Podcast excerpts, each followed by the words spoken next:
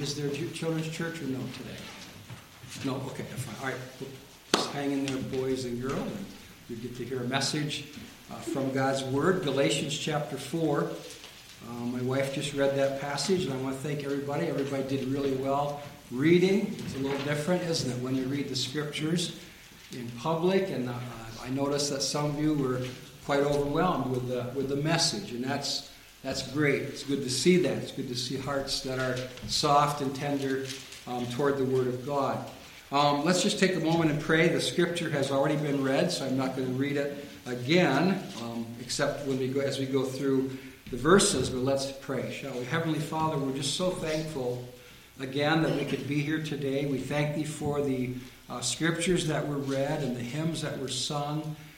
All of them having to do with Thy dear Son, the Lord Jesus Christ, that whom Thou sent into the world um, to be our Savior. And as uh, the passage was, was just read that uh, to, he, you sent him to redeem them that were under the law, and we thank thee for that. Father, I pray uh, for your help as we go through this passage a little bit this morning, and I pray that for those who know the Lord, and perhaps everybody does here, uh, that we just might be refreshed and just be thrilled anew at, at what thou hast done for us. And if there might any are any who are not yet saved, that they might realize their need of a personal uh, accepting of Jesus Christ as Savior, and, and thereby being brought into a personal relationship with God. And so help us today in God's Word, we pray in Jesus' name. Amen. Going to ask a question. Probably the answer is no, I would assume. But I wonder if any of you, when you were a child, had a governor or a governess Anybody? I didn't think so. you all know what that's like, right? Or you've heard about these families. And it was even true in the days of the, of the first century when Paul wrote the scripture. There were families, and, and probably obviously well to do families, that they turned their children over or to tutors and governesses and governors and so on. And so uh, Paul uses that as an example about our life.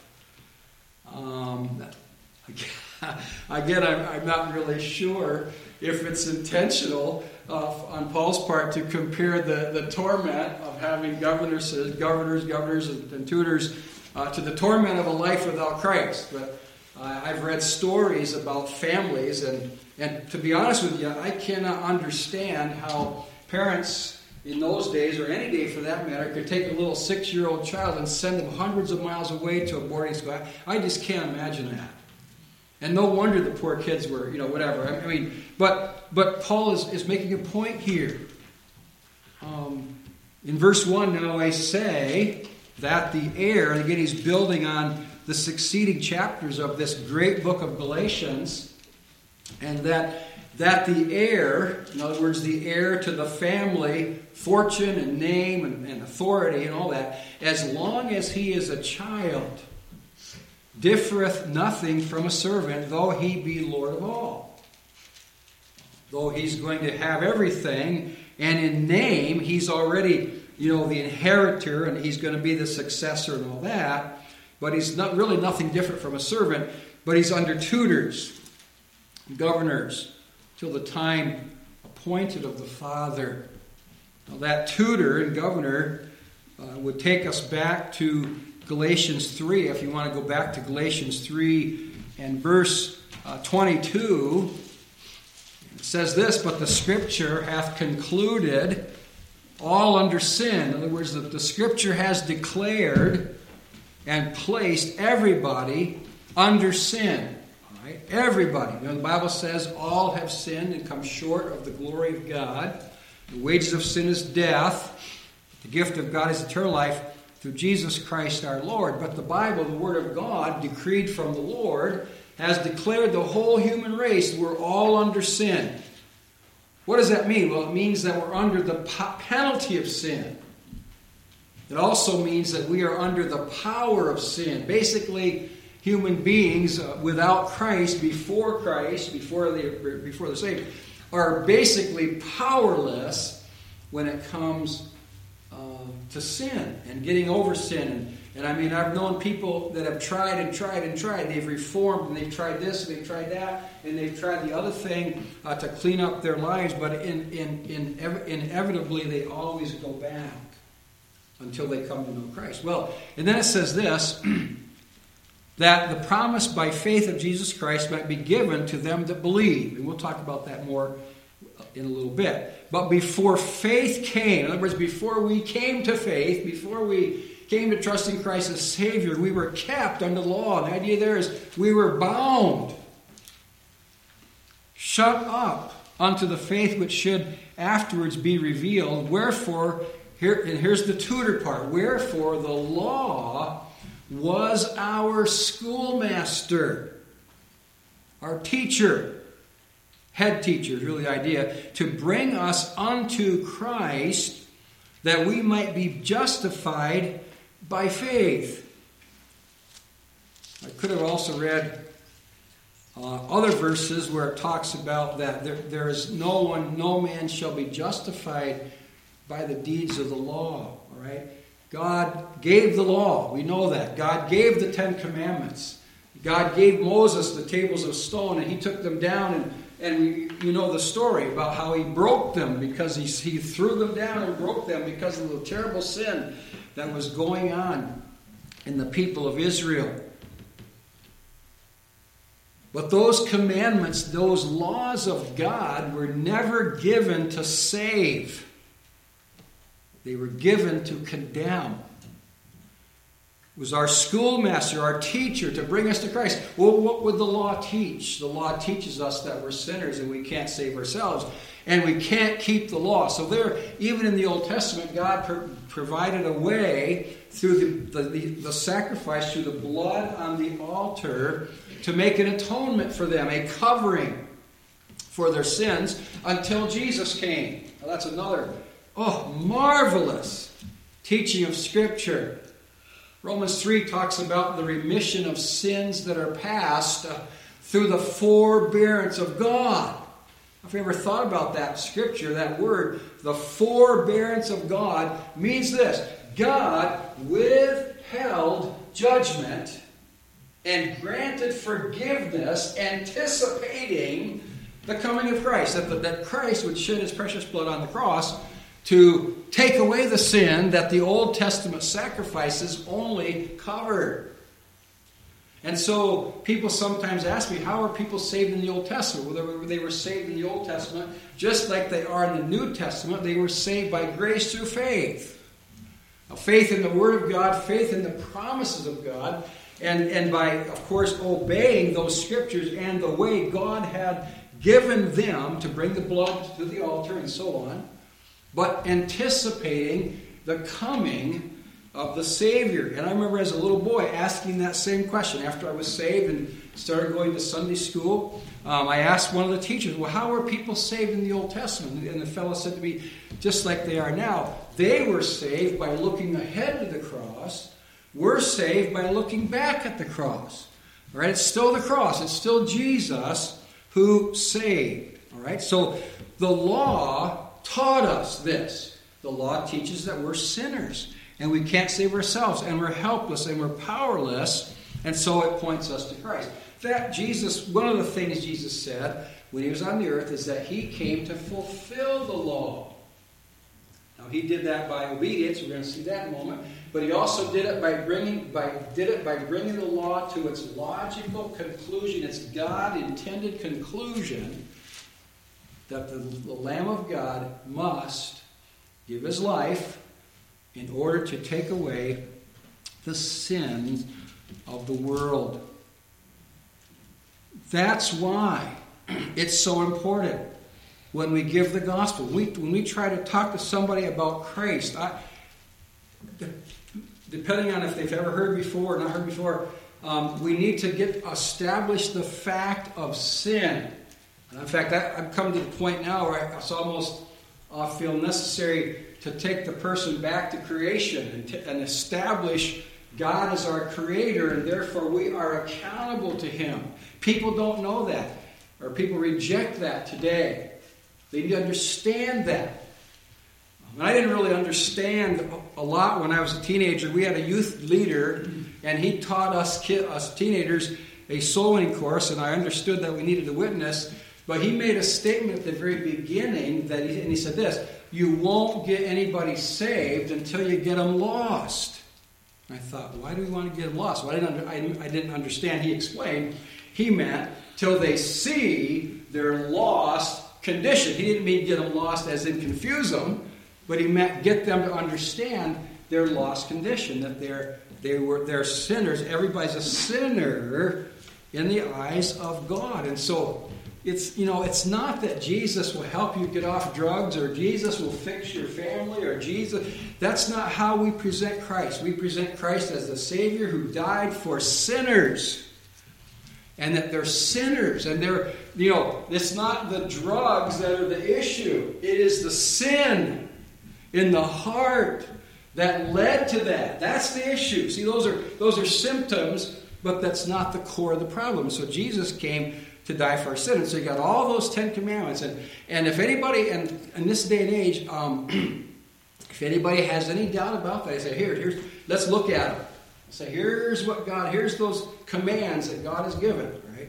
Because a lot of people, some people still have a faint idea I suppose some people still watch Moses or whatever around Easter time, and so they have some concept. But again, if they get their, their knowledge of the Bible from these movies, whew, there's a lot of stuff you have to explain from the scripture. I don't know. Anyway, that's another story or another point.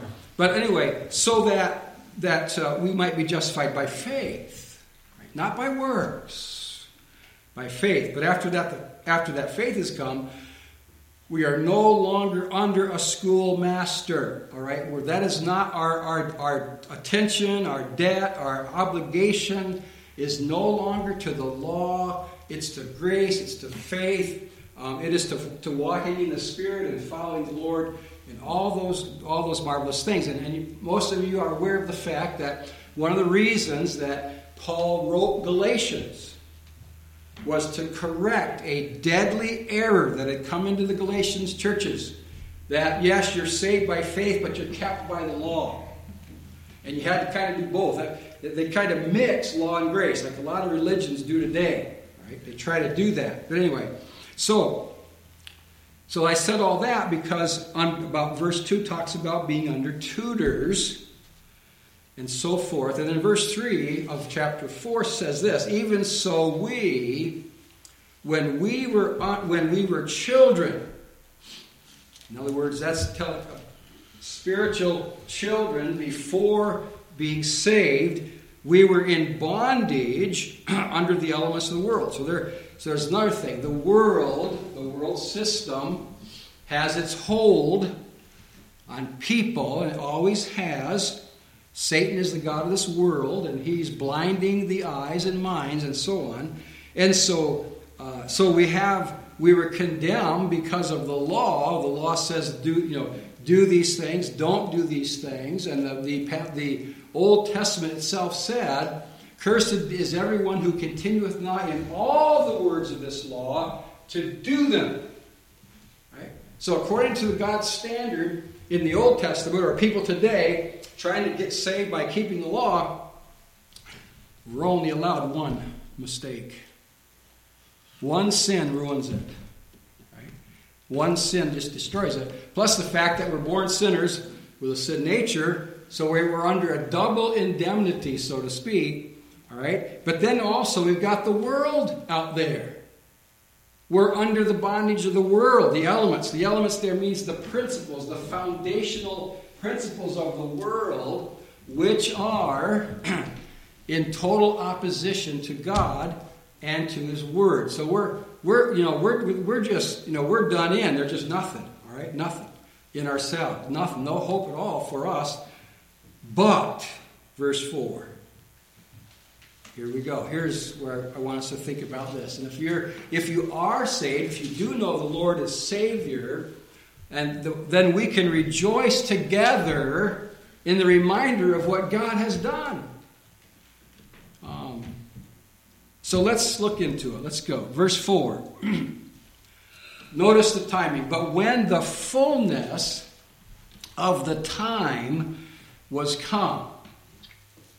The Bible says that Jesus Christ is the lamb slain from the foundation of the world. So from the from even before there was a world, before there was a universe, God had worked out the plan of redemption. Not only not only that what he would do and how he would do it, but when. The fact that Jesus Christ came into the world at the precise moment predetermined by God, the fullness of the time, the exact moment in time, and when it, when it was exactly right for God to do this, when the fullness of the time was come.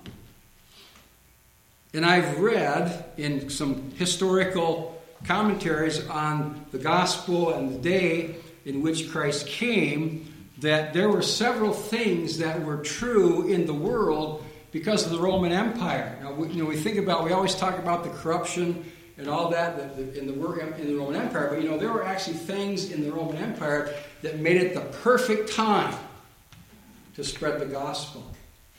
Um, and so, one of the things was the Roman system of highways that, that really increased travel and the fact that there was relative safety and that it was just really conducive for the first time in, in centuries to for, for, for worldwide travel and spread of the gospel. That's exactly what happened.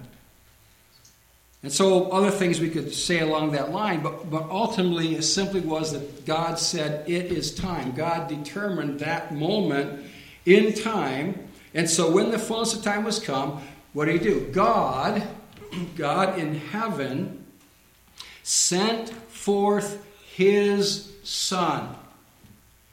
Right? The angel said, the scripture was read. The angel said to Mary, Behold, thou shalt conceive in thy womb, and shall bring forth a son, shall call his name Jesus. He shall be great, and so it shall be called the Son of the Highest. And then later on, after Mary said, Well, how can this be? I know not a man. The angel said, The Holy Ghost shall come upon thee, and the power of the highest shall overshadow thee. Therefore also that holy thing which shall be born of thee shall be called the Son of God. John 3.16 refers to him as the only begotten Son. For God so loved the world that he gave his only begotten Son. And so God has many sons through the new birth and through regeneration, but he only has one begotten Son um, through the Virgin Mary, through the power of the Holy Spirit. And so God sent forth his Son, made of a woman. Now that's a wonderful statement. That just that separates the Lord Jesus from every other person that's ever been born. Except for Adam and Eve, that's a whole different that's another story. You know, God direct created Adam from the dust of the earth, and then he created Eve from one of Adam's ribs. A marvelous marvelous account. By the way, that's not a fable, that's not a fairy tale, that's exactly how it happened. And I had some people, they'll mock at that. And I said, hey, have you ever had operation? Have you ever had surgery? yeah, what's that to do with it? Well, if a doctor can perform surgery, do you think God can perform surgery? That's what he did, right? I think it's neat. Well, I'm sorry, this is off. This is totally off the subject, but but it's neat how God did it. So, he, what did God do to Adam? He put he made a deep sleep so he put him out. I can never say this word. Let's see if I can get it. He anesthetized Adam. Opened him up, took out the rib, in other words, did what needed to be done, and then he, Bible says he closed up the flesh. Doctors, when they're done with the surgery, say, I'm ready to close.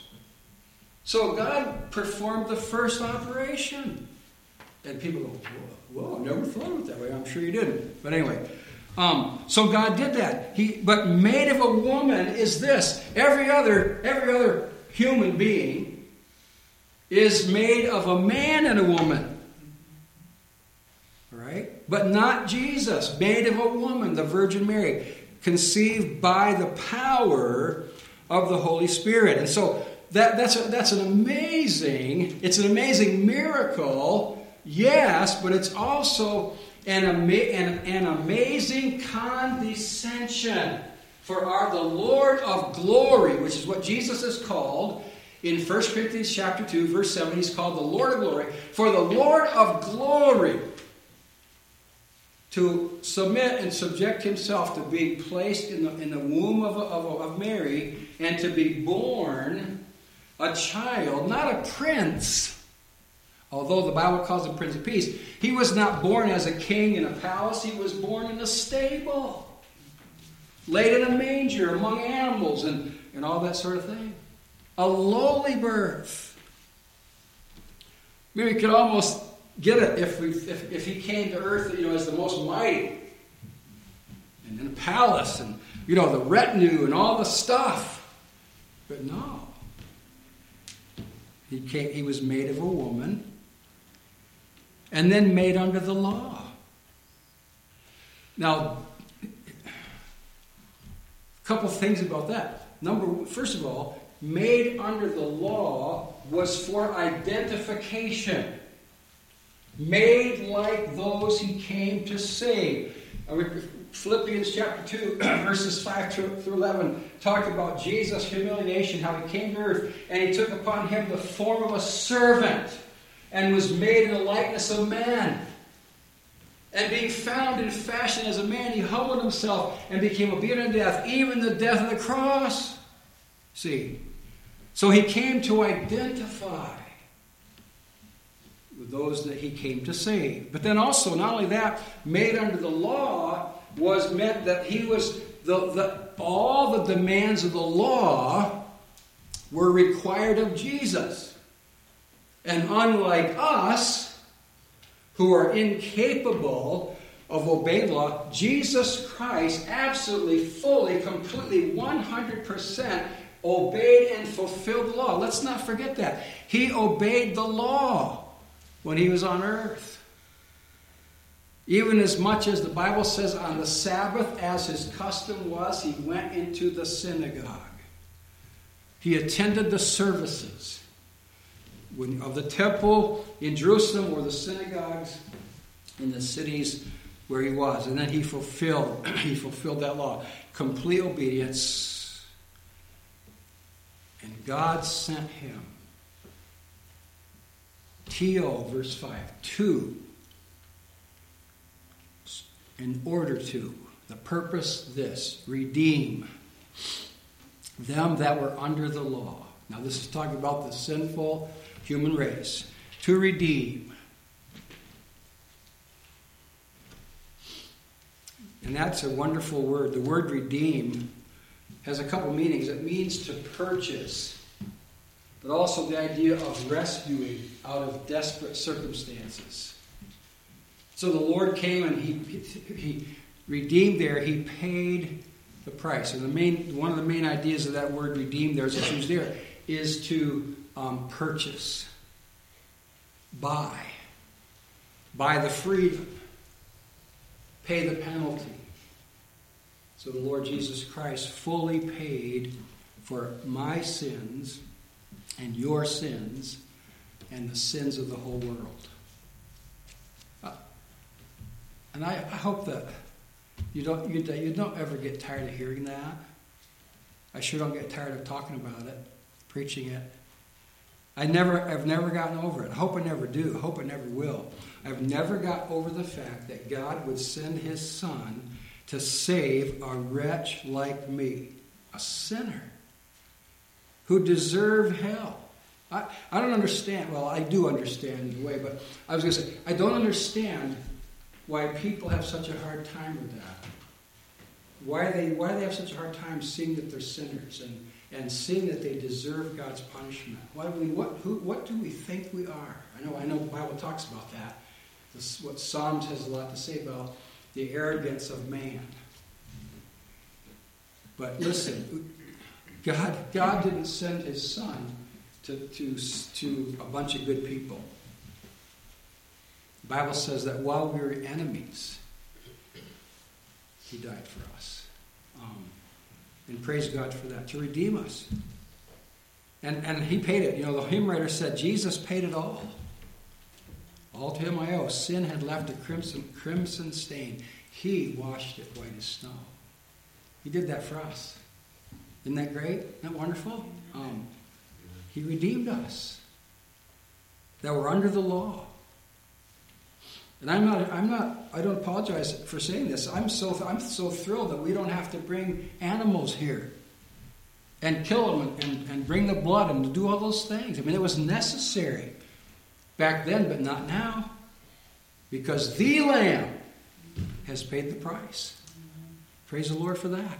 To redeem them that were under the law, that law of condemnation. The law, Romans 8 calls it the law of sin and death. It's a law. In other words, no exceptions.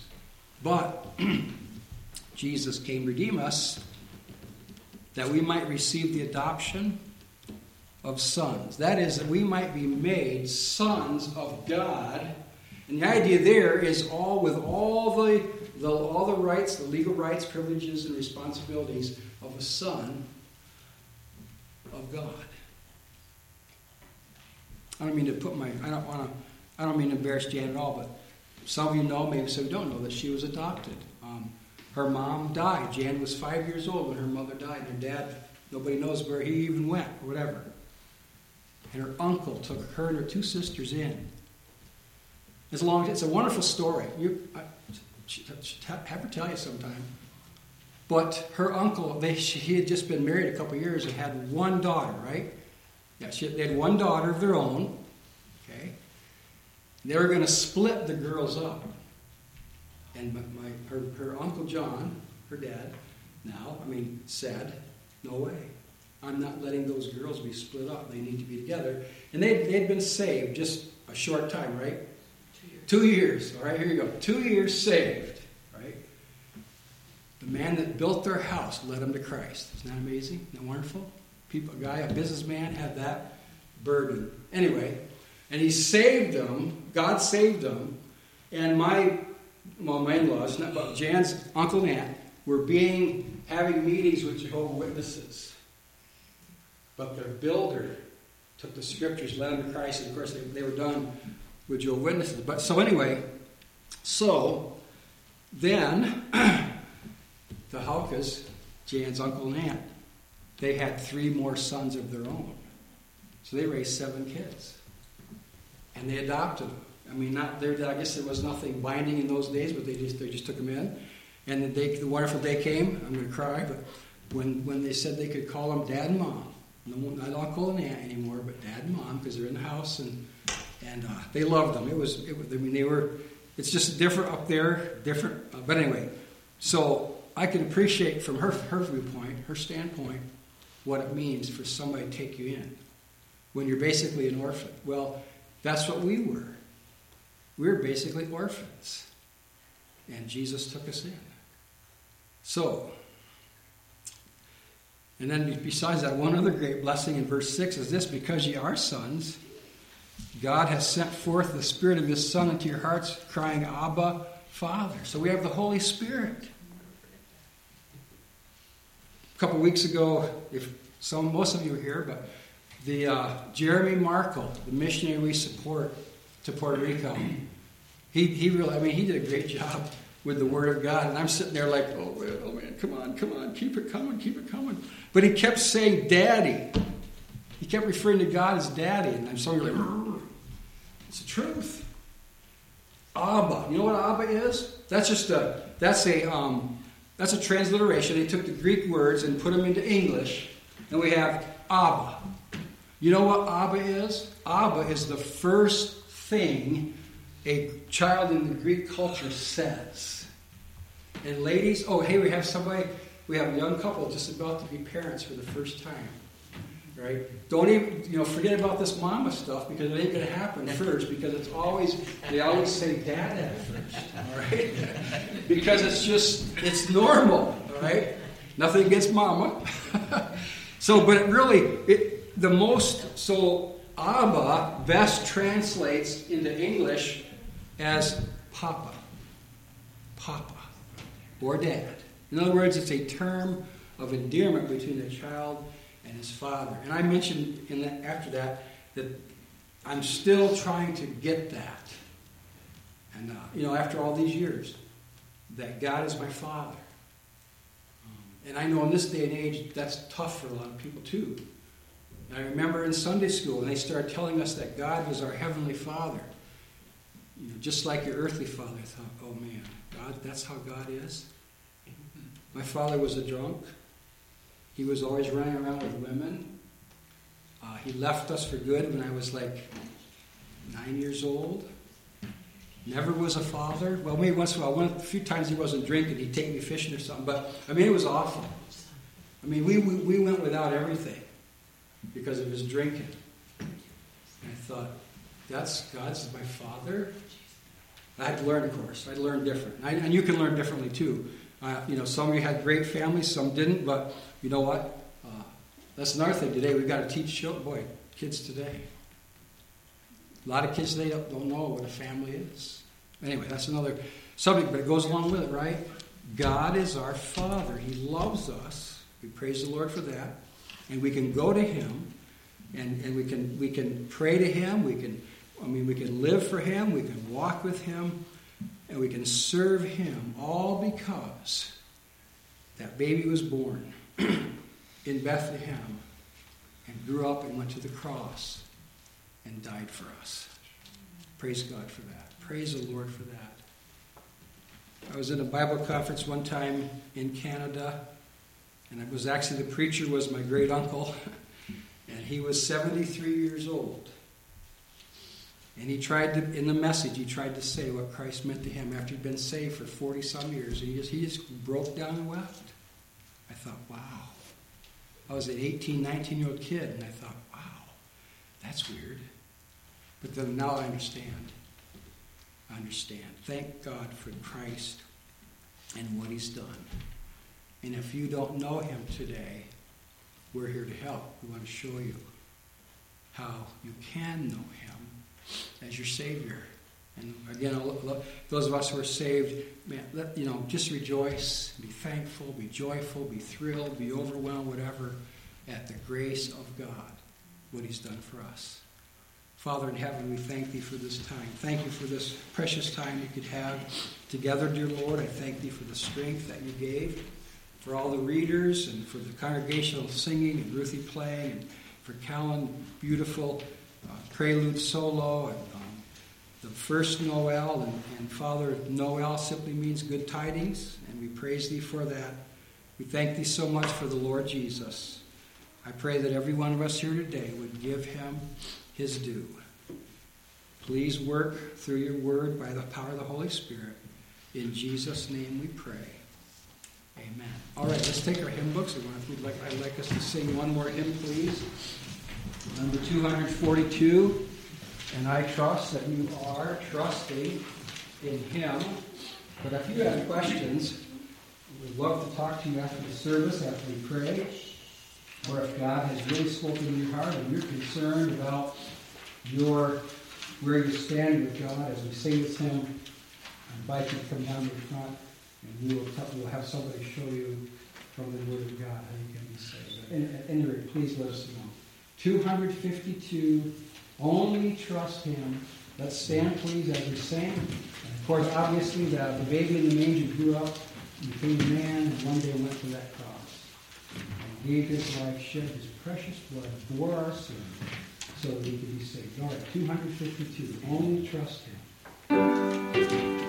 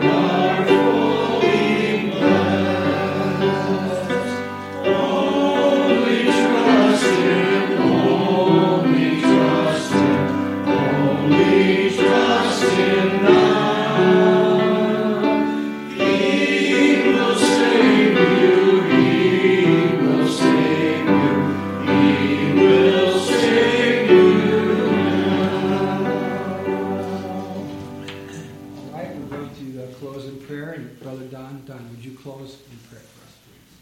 Our Father who art in heavenly, thank you for this day, day of our Christmas program. We thank everyone that participated in it. We thank you for all your love, and we give praise to you, Lord. We thank you for the message we just received.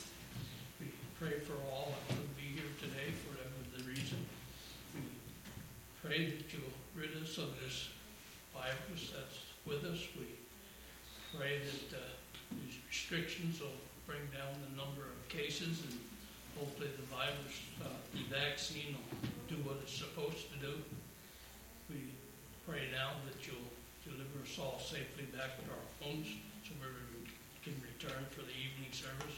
We pray that you'll watch over us throughout this holiday season. We pray all these things in your excellent name. Amen. Amen. Thank you very much. At 6 o'clock tonight is the evening service. Thank you.